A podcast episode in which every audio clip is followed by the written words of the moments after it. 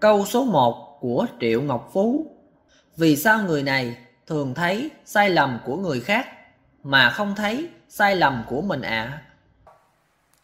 Thế giới âm dương này nó là vậy.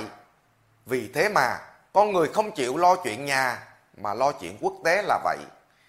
Vì vậy, Đức Lục Tổ Huệ Năng có dạy, các ông bà muốn tu theo đạo Phật, hãy thấy lỗi mình, đừng thấy lỗi người.